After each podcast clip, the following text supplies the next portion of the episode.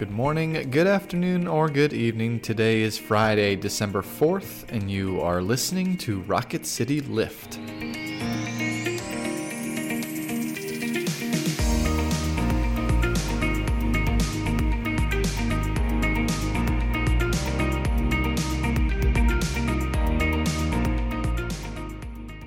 Hi, everyone. Welcome back to Rocket City Lift. I'm Tara Bulger.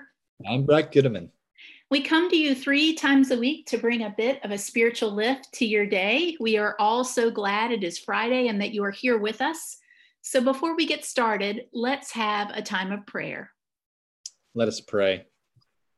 Jesus Christ, you are a light in the darkness. You are joy when there is despair. And we pray that you would come. Come, Lord Jesus. Amen. Amen. Our scripture lesson is from the 13th chapter of Mark's Gospel, verses 24 through 37. Listen as Jesus speaks. But in those days, and after that suffering, the sun will be darkened, and the moon will not give its light, and the stars will be falling from heaven, and the powers in the heavens will be shaken. Then they will see the Son of Man coming in clouds with great power and glory. Then he will send out the angels and gather his elect from the four winds, from the ends of the earth to the ends of heaven. From the fig tree, learn its lesson.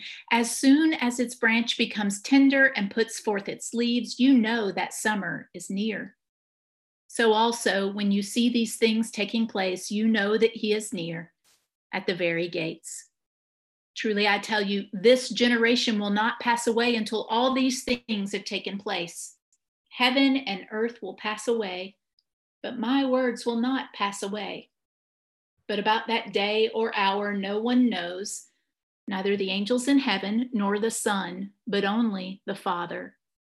Beware, keep alert, for you do not know when the time will come. It is like a man going on a journey when he leaves home and puts his slaves in charge, each with his work, and commands the doorkeeper to be on watch. Therefore, keep awake, for you do not know when the master of the house will come, in the evening, or at midnight, or at cockcrow, or at dawn, or else he may find you asleep when he comes suddenly. And what I say to you, I say to all keep awake. This is the word of the Lord. Thanks be to God. All right, Tara, for our Friday fun question, the question is if you were independently wealthy and did not have to work, how would you fill your time? Well, I I have been told not to say this, and I'll tell you why in a second, but the truth is I would do what I do right now. now everyone's like, don't say that. You'll never get another raise again. Yeah. Um, listening to this. that's right. Um, but it's the truth. I, I, I realize how lucky I am to be able to do what I love for a living.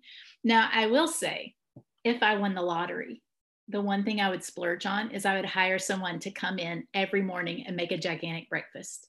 I'm talking biscuits, eggs, bacon, sausage, oatmeal, fruit. Like that is the thing I would splurge on. But what about you? If you were independently wealthy, if you know Allie let you lead a life of leisure, what would it yeah. be? Oh yeah, I'm still waiting for her to, you know, just m- make just a ton of money. So, uh-huh, uh-huh, yeah, yeah, really counting on that. Um, I mean, it'd probably be twofold. One, um, I probably wouldn't do the exact same thing I do now uh, because it's that would be just too much work for a pre- for an independently wealthy person. But I would definitely do like I would love to do pulpit supplies to allow smaller oh, churches, yeah. Pastors to have a break uh, to to just step in or or uh, pull a Jim Roberts and be a parish associate. I think that would be wonderful. And then with my other free time, I just love like building things and to not have to worry about there'd probably be lots of small like shed structures all over our house because I just think like, like erecting a, a, building is so fun and cool and there wouldn't be anything in them, but they would probably annoy Allie and that we just have all these little structures all over the house. Yeah, you can like be the build a shed guy. You need a yeah, shed? I'll come build you a shed.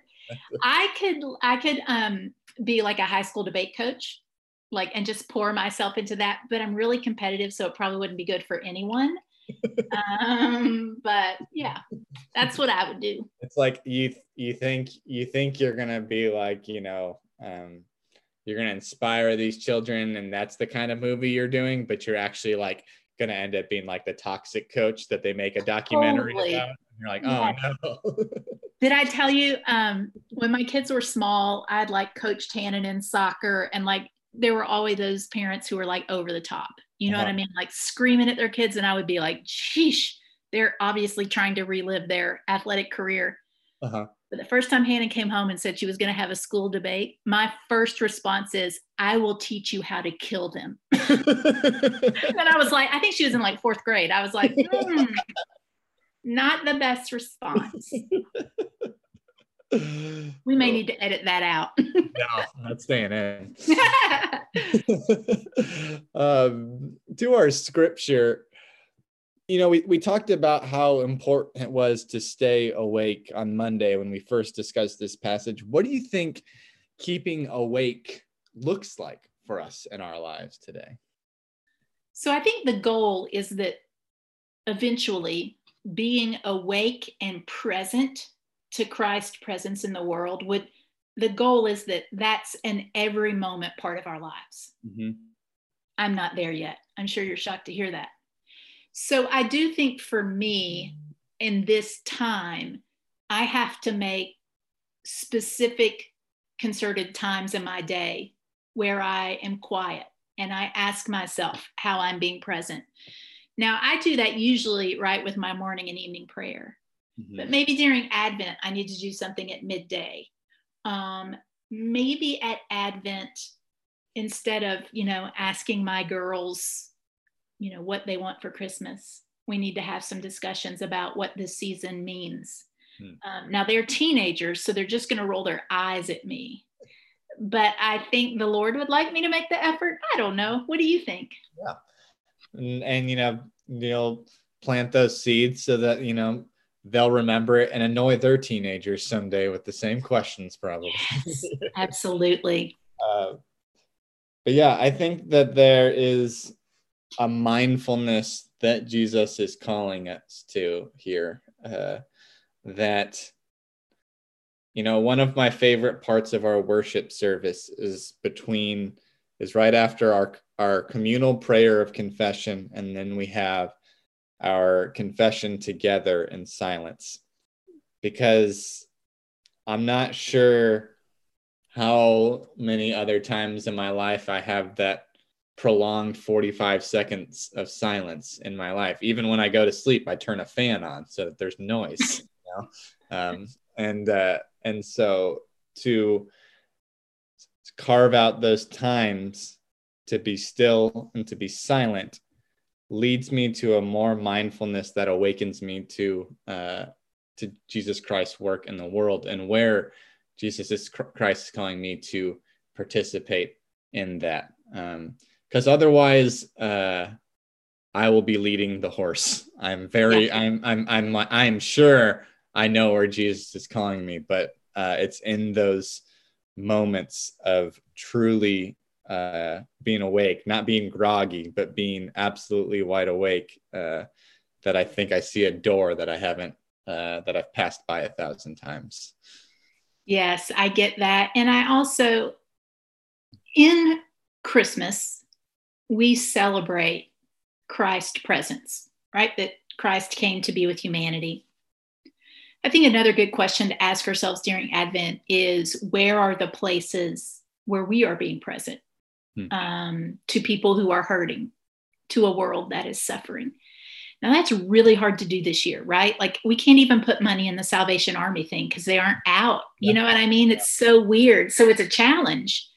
It's a challenge to be present when you can't actually be with people.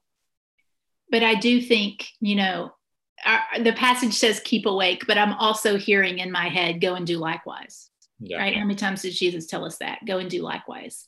Mm-hmm. Um, so I think I think there's an extra challenge this year on how we do some of that stuff. Yeah, it's um I think Jesus calls us um to be creative. Uh a more desperate need than right now than to be creative in how we serve. Um, and you know, uh, I think giving money is is really wonderful and really helpful. And in some cases, that may be the only thing that you can do, and that may be the best thing uh, to help someone in that situation or help a ministry in that situation. But uh, I think that Christ is calling us to a little bit more of um, of maybe it's writing a ton of cards to send out. Maybe it's you know calling it's it's calling your local pastors to find a list of names that you can call and check in on. Um yeah. of you know and these aren't even very creative. So i'm pushing it out there for people to be more creative than i am right now. Yes and grace abounds when yes. your creativity is low. Yes you can do some of the other stuff, you know? Absolutely. so we'll close with a quote from Mother Teresa. She says, At this Christmas, when Christ comes, will he find a warm heart? Mark the season of Advent by loving and serving the others with God's own love and concern. Amen to that. Amen to that. Thank you all for being with us. We hope you have a wonderful weekend. Now may each of you go out to love and to serve, to be well, to care for yourselves and others, knowing that the grace and love of God is upon you. Amen. Amen.